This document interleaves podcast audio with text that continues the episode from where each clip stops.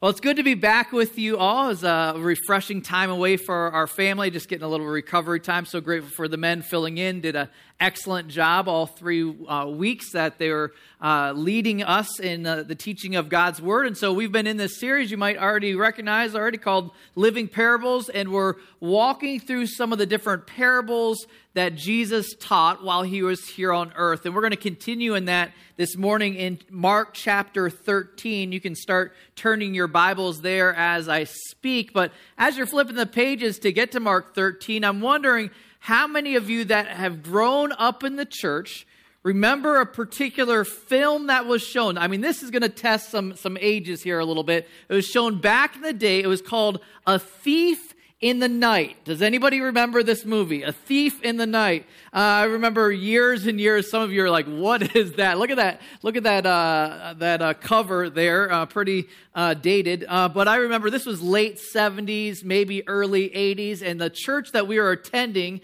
had a, a showing of this. This was what they considered like good family fun, and so my parents brought me to see this movie. In the my, I don't know what age I was, but clearly too young because this film haunted me. This film haunted me. Like I, I still uh, have on occasion a nightmare where I wake up with the idea of this film is based on the idea of Jesus Christ's return and people being left behind that thought they were going to be taken up with Christ, a thief in the night. And it went on to tell the story of people and all the trials that they faced after Jesus left with his chosen people. And it was, it was intense. I remember the very first scene in that movie, still to this day, uh, a mother that was left and she goes into the, the bathroom and there's her husband's shaver still on. You know, like it was, it was a moment of panic. So in response to that, anytime at a summer camp, anytime at a Sunday school, I was ready to give my life again to Jesus.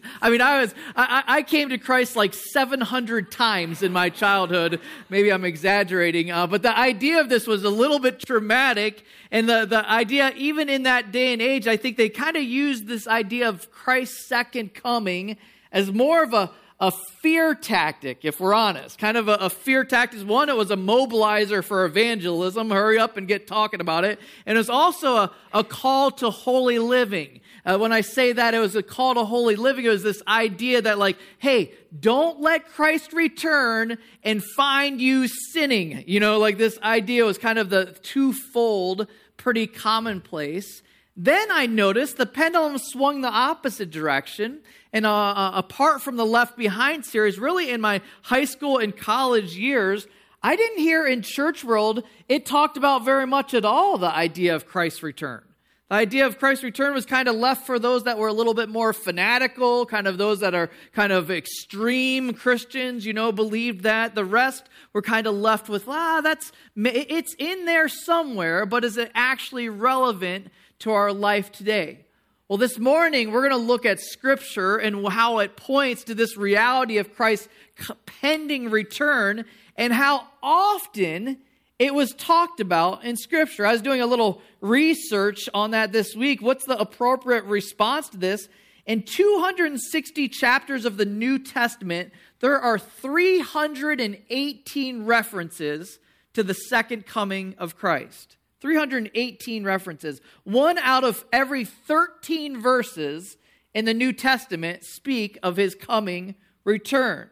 Eight times the amount of prophecy about his second coming in comparison to prophecy about his first coming. So it's a, it's a hot topic in the New Testament. I think it's important for us to look at that reality that at some point whether it's in our lifetime or beyond, at some point, Jesus Christ is coming back to take his followers to be with him, and it's intended to be a source of hope, a source of motivation, something that's we're excited about. How do I know that? Well, it's all over scripture. 1 Thessalonians 4:17 says, "Then we who are alive, who are left, will be caught up together with them in the clouds to meet the Lord in the air. And so we will always be with the Lord. Therefore, in other words, because of this, encourage one another with these words. Is intended to be something that encourages. Imagine the possibility of us skipping death completely. That you're, you're just immediately swept up to be with Christ in the air. How awesome does that sound? Kind of skipping the, the misery of, of, of life and just anybody ready for that, like right now? How about right now? How about right? Can you imagine, like in the moments, even when we're together, how sweet would it be if while I was preaching on this, God chose to be like, all right, that's a good time to do it. Like, how awesome to think it's intended to be something that compels us, something that's a, a source of hope. But unfortunately, I would suggest that for a lot of believers, it's a little bit of something that leaves different responses. Some people, it causes us to be a little bit anxious. And what I would suggest is the reason that is, is because maybe a misunderstanding about the gospel message. We'll get to this passage, I promise. The, the, the gospel message, when you're confused about it, when you think of it in perspective of, wait a second, is it a angry father that's arriving home? Remember when I was growing up, I was always excited to see my dad at the end of a workday. He was very committed to getting home at a regular time. He was, wasn't the absentee father. Come home, we'd play basketball, catch in the yard. And I, I would always look forward to seeing my dad, except for when I'd done something dumb, right? You remember that? The very worst thing your mom could ever say to you is say, wait till your dad gets home. You're then counting the moments. You're up in your room, you're waiting, and then you finally hear the knock of dad or the entrance of him coming to the house, and you hear the excite, hey, how you doing? Uh, the exchange between mom and dad, and then you hear voices get a little bit lower. It's the recount of the dumb thing that you had done, and you're waiting, oh my goodness, I'm about to encounter angry dad. That wasn't the version that you're excited to see. And what the reason I bring that up is I think, unfortunately, that's a lot of people's perspective about Jesus' return. Thinking to themselves, they're like, oh man, but he's, he's going to know, he knows everything. He's going to know about all the dumb stuff I've done. And, and here's the reality and why we sing about the gospel message when we gather is because the reality is, is that Jesus absorbed all of the penalty for all of your sin if you've embraced him as Lord and Savior. So therefore, there's no condemnation for those who are in Christ Jesus. They can be excited about his return. He's not coming with a big club for you. He's not coming, he's not showing up with justice in mind. The justice was absorbed by his son already. That's the amazing news of the gospel. Instead, the picture, what we talked about three weeks ago when Chris Kerner taught about the prodigal son, you pictured the old gentleman that was seeing his son coming down the road. What did he do? He pulled up his robe and started running to him with arms wide open. That's the appropriate view. That should be the motivator. So, our motivator in response to his pending return isn't because we're like, oh, I got to do enough good stuff and avoid bad stuff to make sure he's happy with me. No, just the just the opposite. I do things because I have a very limited window to do something for somebody I love and has done so much for me. The time is short. Let me pray before we dive into this section of scripture. Lord Jesus, we thank you for this opportunity to gather and gather around the truth of your word, the promises that you've made that are as sure as the sunrise this morning, the promise that you're coming back. We ask now that you'd speak to us through this section of scripture the way that you taught through story. We're excited to see what you have to say about your return this morning. We ask that you'd free us from distraction, that we'd encounter you through this time in your word. We pray this in Jesus Christ's name. Amen. So, the account that we're going to be looking at is found in Mark chapter 13. We're in verse 32 for the parable part. This account is also found in the book of Matthew and Luke. It's known as the Olivet Discourse. Who has an idea of why it's called the Olivet Discourse? Because it was taught on the Mount of Olives. There he goes. So that's the idea. He's teaching concerning his return, and he goes through, but prior to this uh, parable, he goes through a lot of intense stuff and signs that were leading up to Jesus' return. And there's some different opinions. Some believe that some of those things have already happened, some believe that those things are still to come. Either way, we get to verse 32 says, But concerning that day or that hour, no one knows, not even the angels in heaven, nor the Son, but only the Father. No one knows, he says. Only the Father knows when Christ is coming back. We're going to pause there for a moment because there's so many different opinions about the timing of his return. So many different opinions. In fact, if you talk to maybe 10 people, even in our church, they would most likely have some different views on this. Most people can agree on the t- general timeline being attached to what the description in Revelation that describes a, a period of seven years called the tribulation period of seven years called the tribulation. This period of seven years is marked by the first three and a half years, mostly being the tribulation being attached to things that are natural disasters and the earth so, showing signs of things winding down. The second three and a half years in this period called the tribulation that is attached to that period of time is more of kind of the like the plagues of Egypt, where the wrath of God starts to be poured out on mankind who has rejected him and his son. So, that period of time, you've kind of placed people or theologians into three different categories. Are you following me so far? People are either pre trib, mid trib, or post trib. Pre trib is somebody that believes Christ is coming before things start to get pretty hairy. So that's the person that believes. And then, then you have a person that would say mid trib. So before his actual wrath on mankind, that's when Christ is going to return and bring people that have embraced him home to be with him. Some people, actually a much smaller group, believe that happens on the other side of that seven years. Are you following with me so far? Then you have a, a, a fourth group that's been added more recently that would be called a pan trib. Pan trib believes that it's all going to pan out in the end. And so that whatever area you fall, sorry about that, whatever area you fall, it's fine. We can all be friends. We can have some differing opinions on that. I have uh, even people I really respect. John Irwin, my father, uh, would be in the in the pre-trib camp.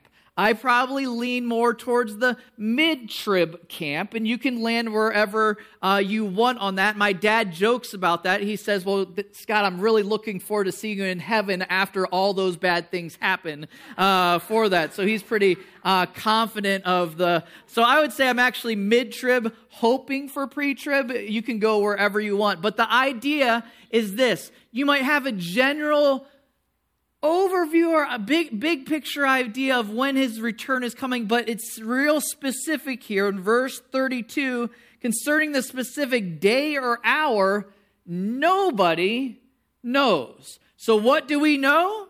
We know that nobody knows the specific time that he's coming. But that hasn't changed so many predictions. How many of you have crossed paths with somebody that has a specific date in mind? Maybe you got a pamphlet on your car or whatever. This is a, a real popular thing to predict Christ's return. Joseph Smith predicted it in 1832 and 1890. Both were incorrect. The Seventh day Adventist movement predicted 1856. Obviously, that didn't happen.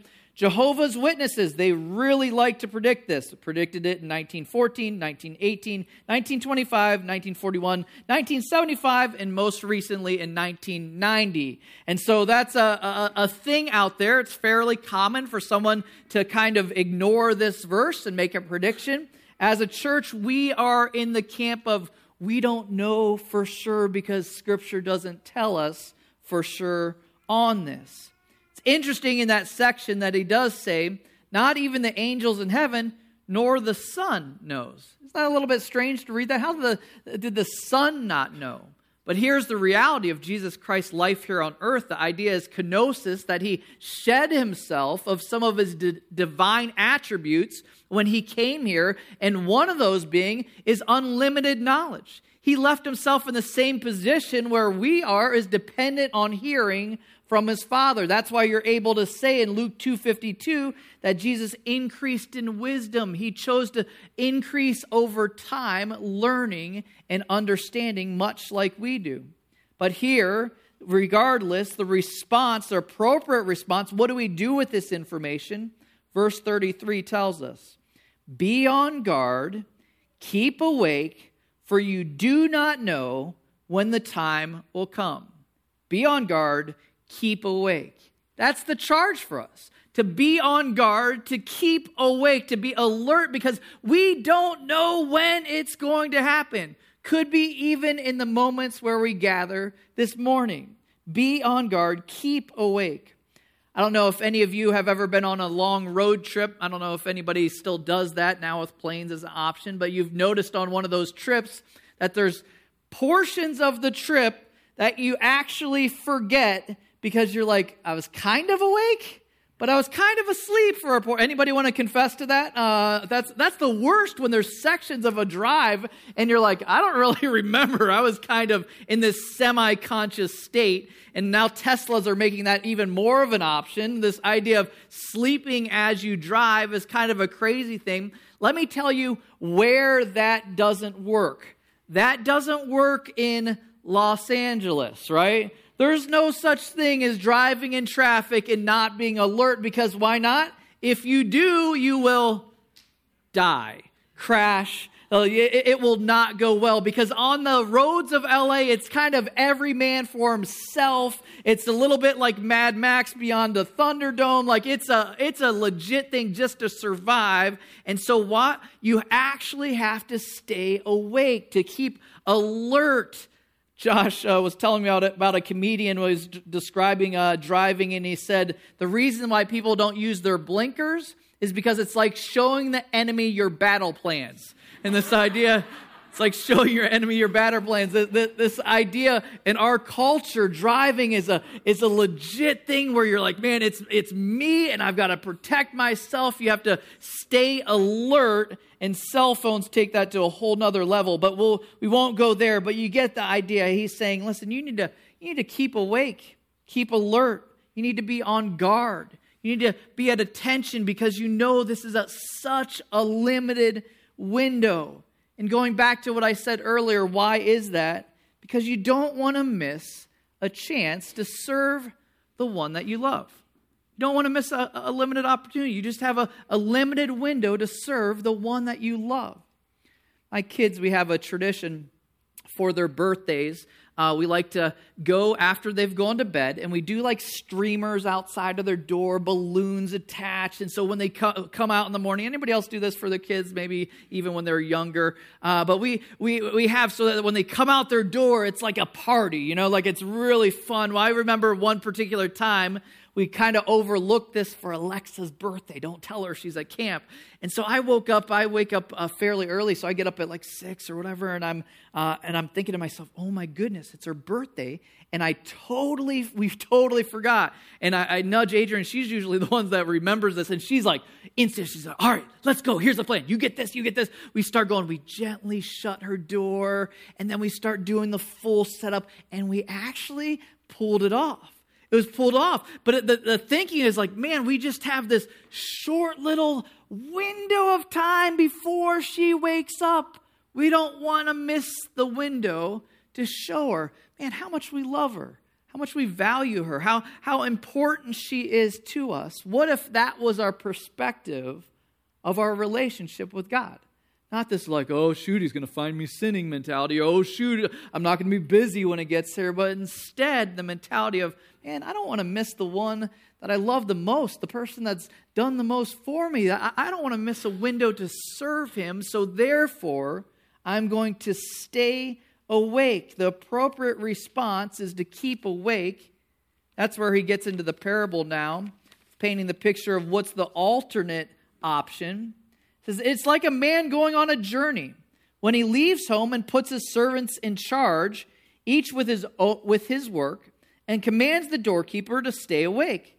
Therefore again he's saying the same thing stay awake for you do not know when the master of the house will come.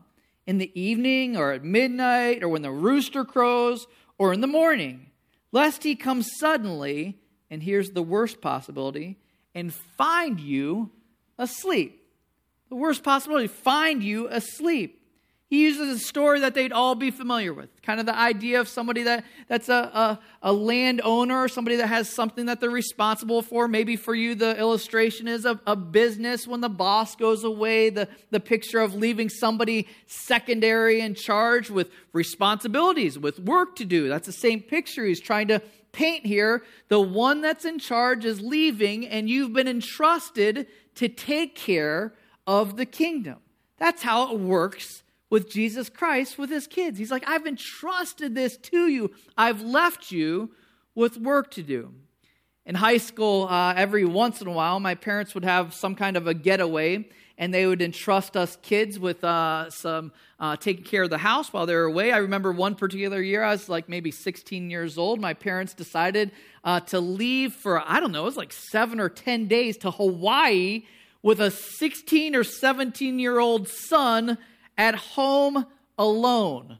Not a good idea. And so, so here, here's the idea. They, they, they left and they entrusted me. And here's the piece that I liked is they left me with a pretty good amount of cash to provide for food while they were away. I was like, sweet. Like I was so broke. And they gave me this, whatever it was, amount of money to pay for food. And here was the thing. I had a car and it had a section on it that was it was a Mustang. It had a section on it that could really use some refresh of the paint. Could really use a refresh of the paint. So I'm looking at this wad of cash. I'm looking at the car. I'm thinking, you know what? I can spend a good amount of that money on getting the car done and then live on the remaining $10 for the next 10 days. And so that's exactly what happened. That's what exactly got the car painted. It looked mint. It looked sweet, looked perfect. And I had this little amount of cash. And then I went to the grocery store to discover how little you could buy with 10 or $20. I went to the meat department because that's what a high school student does. And they had nothing. All of a sudden, though, I found in the corner they had a big log of bologna. A big log of bologna for like 10 bucks. I'm like, I can eat bologna for 10 days. And so that's exactly what I did. I bought a big log of bologna. Uh, uh, I, I was cutting it and cooking it and doing, I mean, I ate bologna every possible way you can. It's disgusting. It's disgusting. After like five days in, I'm like going to every friend's house possible. I'm like, hey, can I come over for dinner? And um, the friends thought my parents had left me uh, destitute, but really they hadn't. This idea of being entrusted, that was a long story for not that much of an illustration. But here's the, the idea of being entrusted with something.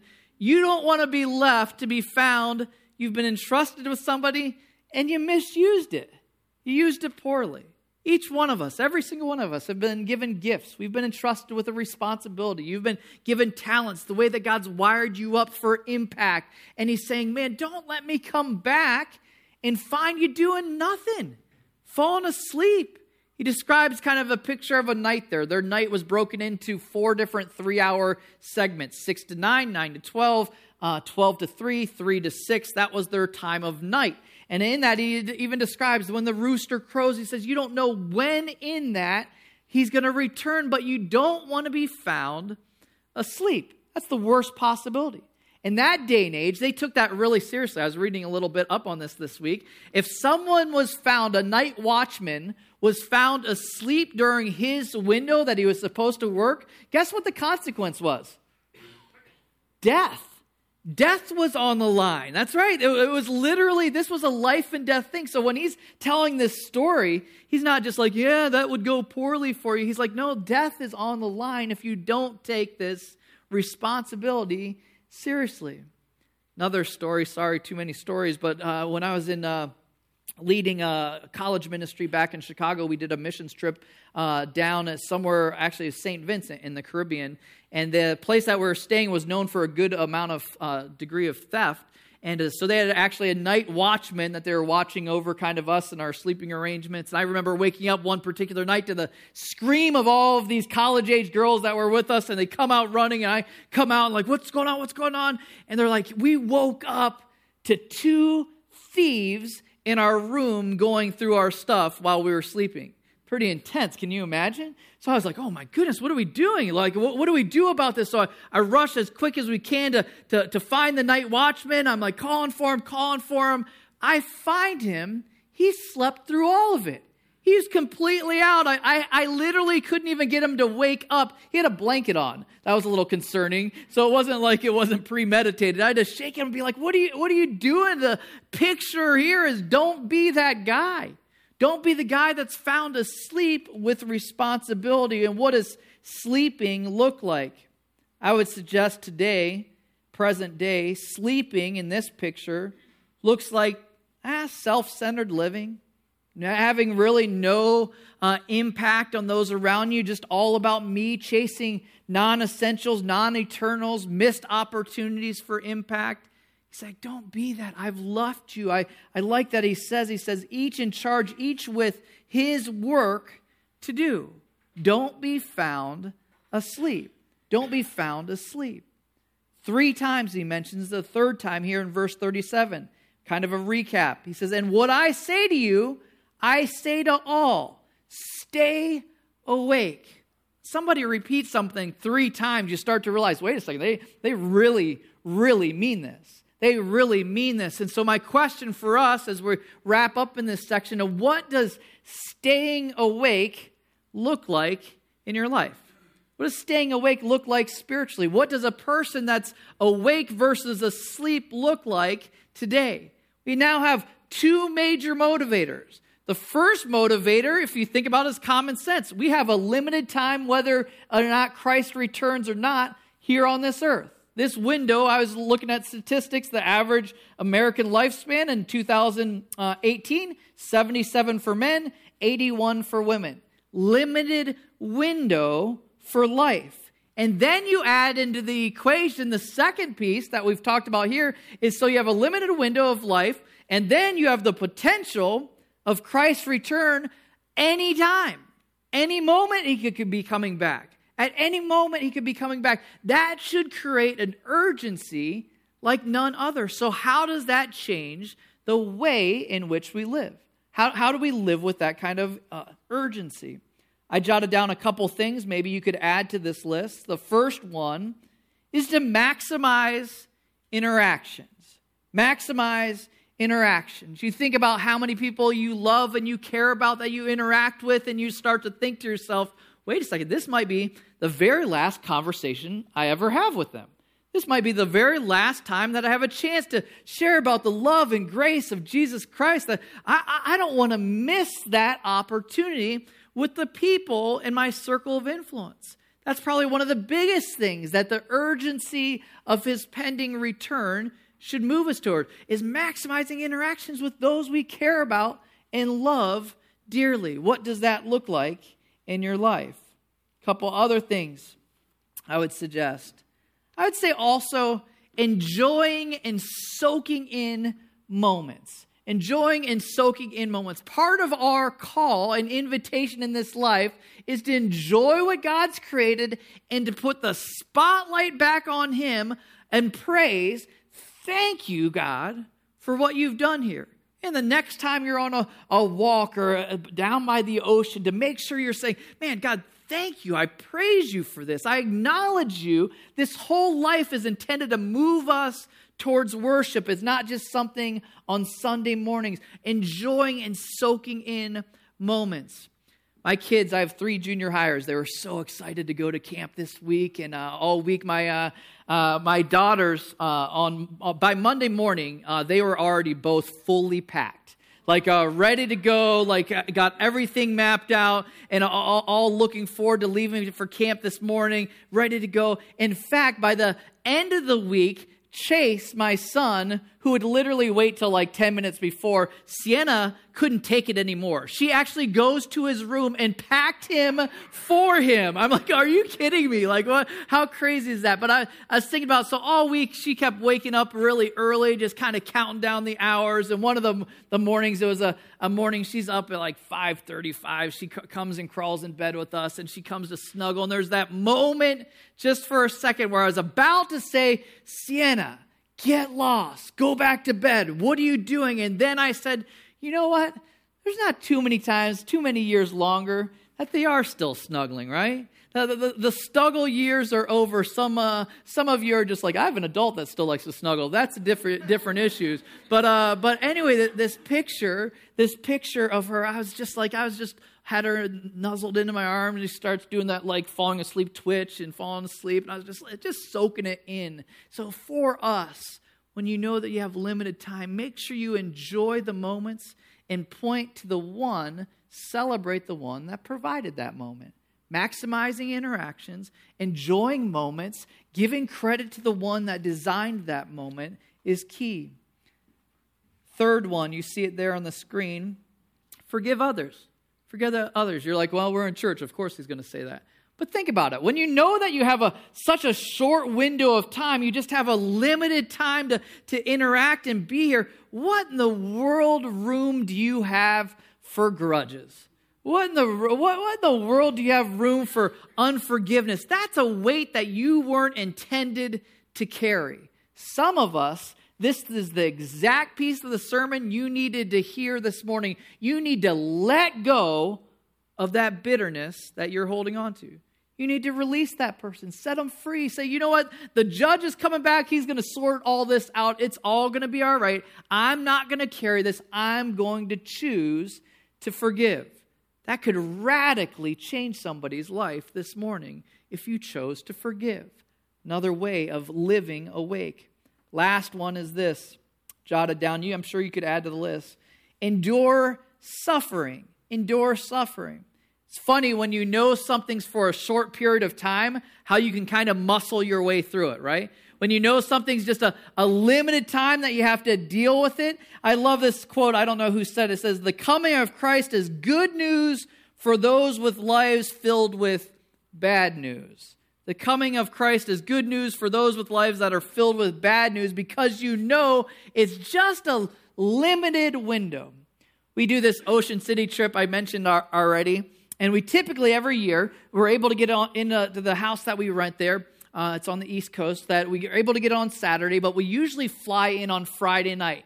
And it's usually the very last thing that I think about before going. I'm like, oh, yeah, we have to get a hotel for that one night to be able to be ready for the next day. You know, anybody do the same thing when you're traveling somewhere?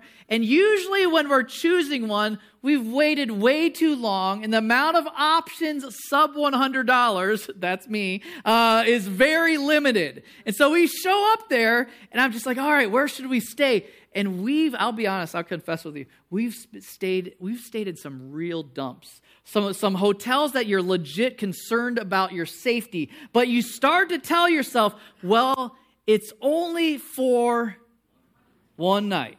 It's only for one night. I remember a couple years ago, we showed up in one hotel room. It was uh, it was a room for for our. Uh, it had we went into it and had six different single beds in it. I'm like, how does a hotel, like, what is this thing? Like, uh, is this, uh, uh, so we, we slept on top of the sheets and uh, on top of the blankets and, uh, and, and, just made it because, while you had this mentality that, well, it, it's, it's only for one night. What if we started to look at life like a bad night at a cheap hotel? It's a bad night at a cheap hotel. I can endure this because I know he's coming back, and on the other side of his return, if you're in Christ, things are way better.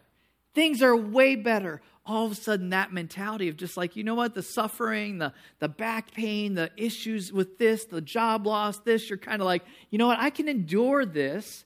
I can hold tight to him. I can draw close to him because I know it's just a season. And I've got the next million years where things get way better upon his return. Amen? Couple of reminders just as we close. Living awake, maximize conversations, enjoy moments, forgive, endure. Let me pray. Lord Jesus, we thank you so much for this pending return that your word is crystal clear about. We don't have to wonder, is it going to happen? The question is when. And the second question is, how do we live in response to that? How do we respond to that reality? I pray specifically this morning for the person that might be in this room that's never embraced you as Lord and Savior. My prayer and my hope is this would be the day that they cross that line. They, tr- they stop gambling, they stop risking with this life, they make the choice to embrace the free gift your finished work on the cross for the forgiveness of their sins. I pray, even as I'm praying right now, they might call out to you with that embrace. God, and for the rest of us, that we would seize moments because we have a limited window to serve you, the one that we love. I, we praise you for your grace. We praise you for your help in this. We praise you for the Holy Spirit that allows us to stay awake and seize these moments. We praise you in Jesus Christ's name. Amen. Well, if there's something specific we can be praying for you about, we have a couple volunteers here in the front. Otherwise, have a fantastic Sunday. God bless you.